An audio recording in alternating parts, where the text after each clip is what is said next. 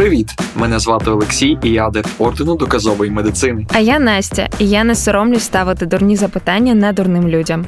І це наш ненудний медичний подкаст за Гіппократом. І в цьому епізоді ми поговоримо про те, як саме обрати свого сімейного лікаря. Анастасія, я знаю, що ти в своєму недавньому минулому переїхала до славетного міста Києва. Ти вже знайшла собі там свого сімейного лікаря, який би тебе повністю задовільняв? Ні, знаєш, е, я взагалі у мене досі стоїть це питання. Я не хочу записуватися в першу там ближчу лікарню, тому що, як казав Сократ, я знаю, що я нічого не знаю, і я розумію, що я там гарно розбираюся в області там сценаристики, да, по моїй роботі, але я нічого абсолютно не знаю про медицину, незважаючи на те, що ми пишемо з тобою цей подкаст. Окей, цікаво, але ну ось ти хочеш собі обрати нормального, хорошого лікаря. А які, на твою думку, критерії, за якими ти будеш його обирати? Ми напевно і пишемо цей випуск, тому що я не розбираюся в цих критеріях, я не знаю, які вони мають бути. Але я тобі можу розказати, чим я керувалась, коли обирала лікарку в Харкові. Цікаво. По-перше, було дуже близько. А по-друге, на реєстратурі, коли я підійшла, ну зараз мене... тільки це вже не реєстратура, а по модному ресепшн. Ресепшн, вау, реально. Е, круто звучить. Ну, прям коли заходиш в поліклініку, прям бачиш, прям хочеться назвати Це місце, де вони стоять ресепшеном. Так. Е, от, на ресепшені е, мене зустріла жіночка, яка сказала: ось, є молода лікарка, я прям бачу по вам, що вона вам супер підійде, і вам у неї нікого немає поки що. Вона прям свіженька-свіженька. Давайте запишу вас до неї. Я підписала до кінця, ну там я підійшла до неї. У нас відбувся такий small talk.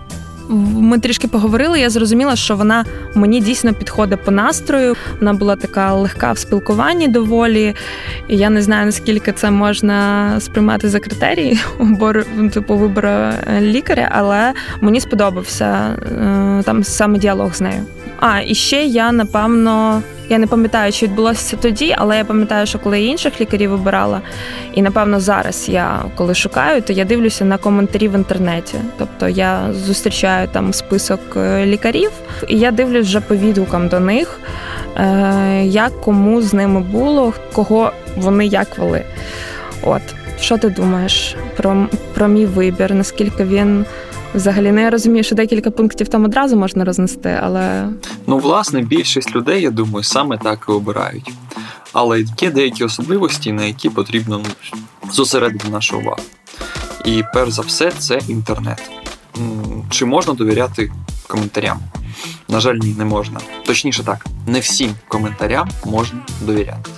Справа в тому, що у 99% випадків до заключення декларації не буде можливості поспілкуватися з лікарем чи якось там взаємодіяти, окрім того, як знайти його у соціальних мережах чи на сторінці, наприклад, там поліклініки чи медичного центру тощо. А і тут починається найцікавіше. По-перше, ми з вами розуміємо, як дорослі люди, які вміють користуватися інтернетом, що не завжди коментарі бувають правдиві. Але якщо навіть коментарі правдиві, тут є інші підводні камні. По-перше, найкращі відгуки взагалі у лікарів, гомеопатів, остеопатів та інше. Чому? Ну бо цей лікар не має там обмеження часу, чи його обмеження часу спілкування з пацієнтом є дуже умовним. Він може з тобою 2-3 рази зустрічатися і розмовляти по 4-5 годин, навіть безперервно, з перервами на каву. І потім він випише вам пігулки з цукром. А ви будете задоволені. Чому? Ну, бо людина, бо ви бачите, як людина вас зацікавлена, як вона розпитує про ваші патології, як ви народжували, що ви відчували, який був місяць. Ще одна особливість, на якій потрібно зосередити увагу, коли ми кажемо про коментарі, це когнитивна помилка абсолютного та відсоткового співвідношення. Наприклад. Анастасія, угу. ви заходите на сайт медичного центру, де бачите двох сімейних лікарів. В одного з них з десяти відгуків три відгуки негативні, а в іншого з семи відгуків два відгуки негативні. Якого б з них ви обрали? А, Ну, напевно, у того, у кого три відгуки негативних з десяти. Чому? Е, Тому що більше негативних відгуків, більше людей залишились незадоволеними. І тому ви б його обрали? А, ні, не обрала б навпаки. А, ну так, так. І в тому ж проблема, що більшість людей так і думає. Хоча насправді 3 з 10 це дробь, яка є трішки кращою для вибору лікаря, ніж 2 з 7. Бо 3 з 10 це лише 30%, а 2 з 7 це більше, ніж 30% негативних відгуків. Знаєш, у мене є худі з надписом гуманітарій. Я думаю, якби я зараз була в ньому, це було б дуже доречно. Е, окей. Так, ми в звичайному житті ніколи не користуємося відсотками та пропорціями, бо це все абстракція. Ми користуємося ну, по суті, да. фактичним наявною кількістю відгуків. І якщо відгуків негативних більше, це значить, що більше людей незадоволені. Хоча, як ми вже знаємо, на жаль, це так прямо у лоб не працює. Окей, щодо щодо інших, ну там з коментарями зрозуміло, да? А, що можна ще накрутити коментарі, ну, так, ще так. щось, але їх зазвичай видно. Але, але що тоді з іншими пунктами? О, Стосовно інтернету чи іншого? Ну, наприклад, е, стосовно того, що мені одразу підсунули молоду лікарку, яка там е, тільки-тільки випустили з університету, і взагалі чи вік впливає на якість е, обслуговування? Тут є така особливість, що медицина це перш за все наука, а не творчість. Робота сімейного лікаря вона є більш, е, по-перше, теоретичною, він працює більше головою, а не руками. А по-друге, вона є значно наукочутливішою. Справа в тому, що в медицині, як і будь-де, знання постійно оновлюються. Потрібно постійно щось нове вивчати. Але тут є якісь підводні камені вже нашої системи освіти, де багато лікарів після закінчення вишу у своєму житті більше жодного е, разу не відкривали якісь статті. А навіть якщо в них було бажання відкривати, то ці статті коштують е, зазвичай якісь гроші. А з огляду на заробітну плату у лікаря буде куди витратити ці кошти, якщо і так, нібито все працює. Тому молодий лікар це скоріше плюс. Але тут є ще одна умова, щоб це було справді плюс. Стасі, як ви думаєте, яка? То я думаю, ну особисто я думаю, що лікар має е, цікавитись англомовними джерелами, е, бути знати англійську мову. Я не знаю до чого ти вів, але для мене це там дуже важливо, наприклад. Ну насправді я вів про це саме, і це абсолютно правильно. Бо е, так вийшло, що зараз е, міжнародна мова спілкування лікарів це не латина, а англійська. Чому? Бо більшість досліджень відбувається, більшість якісних досліджень відбувається на заході. Ну і ніхто не буде робити спеціальний для України якийсь окремий переклад якоїсь окремої важливої статті. Тому так, якщо лікар молодий знає англійську та навчається, він не втратив інтерес до свого діла, це супер. Це той самий пункт, з приводу якого сперечатися.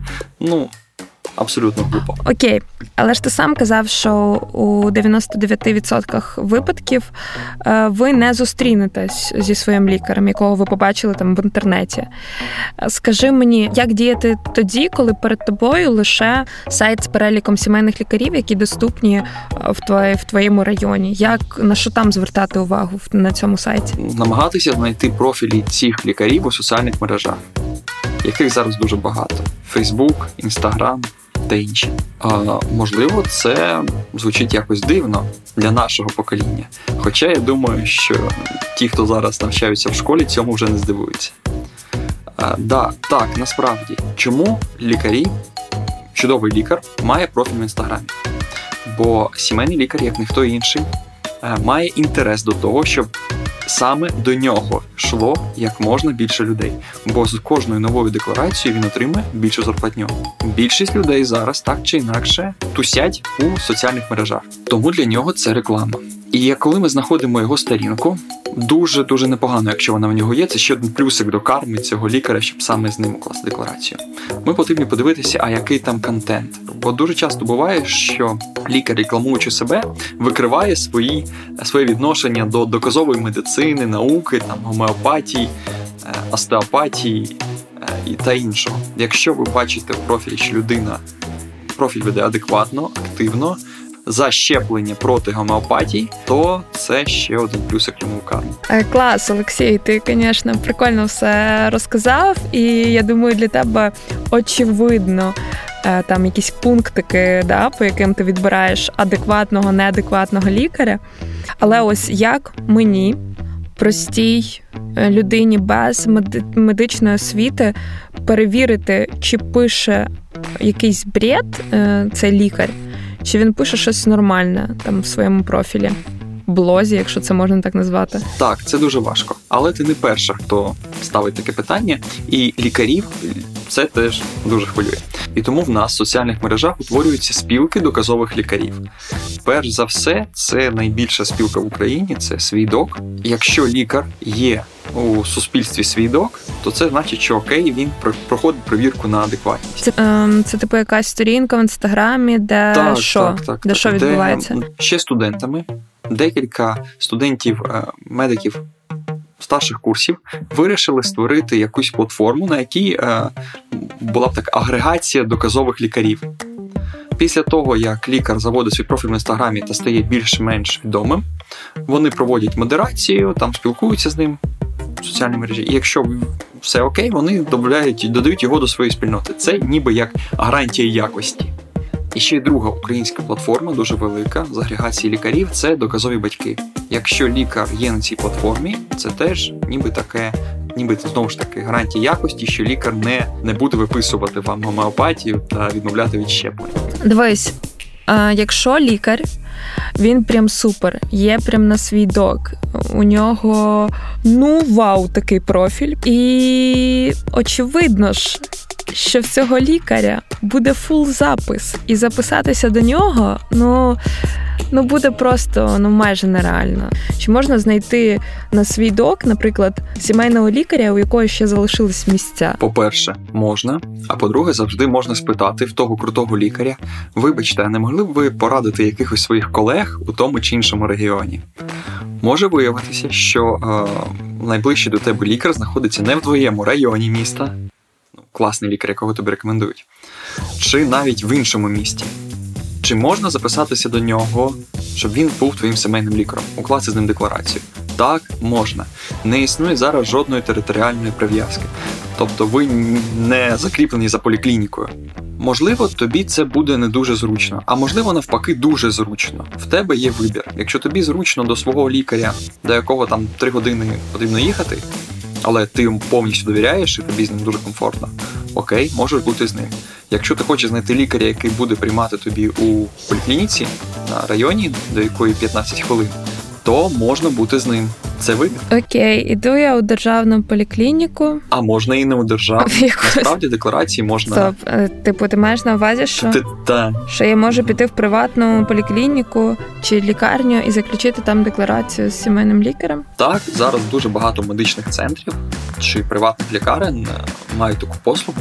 Ну, здавалося б, як їм це вигідно. Насправді за кожну укладену декларацію платить держава і вона буде платити у цьому випадку не державному сімейному лікарю, а медичному центру. І це теж непогано.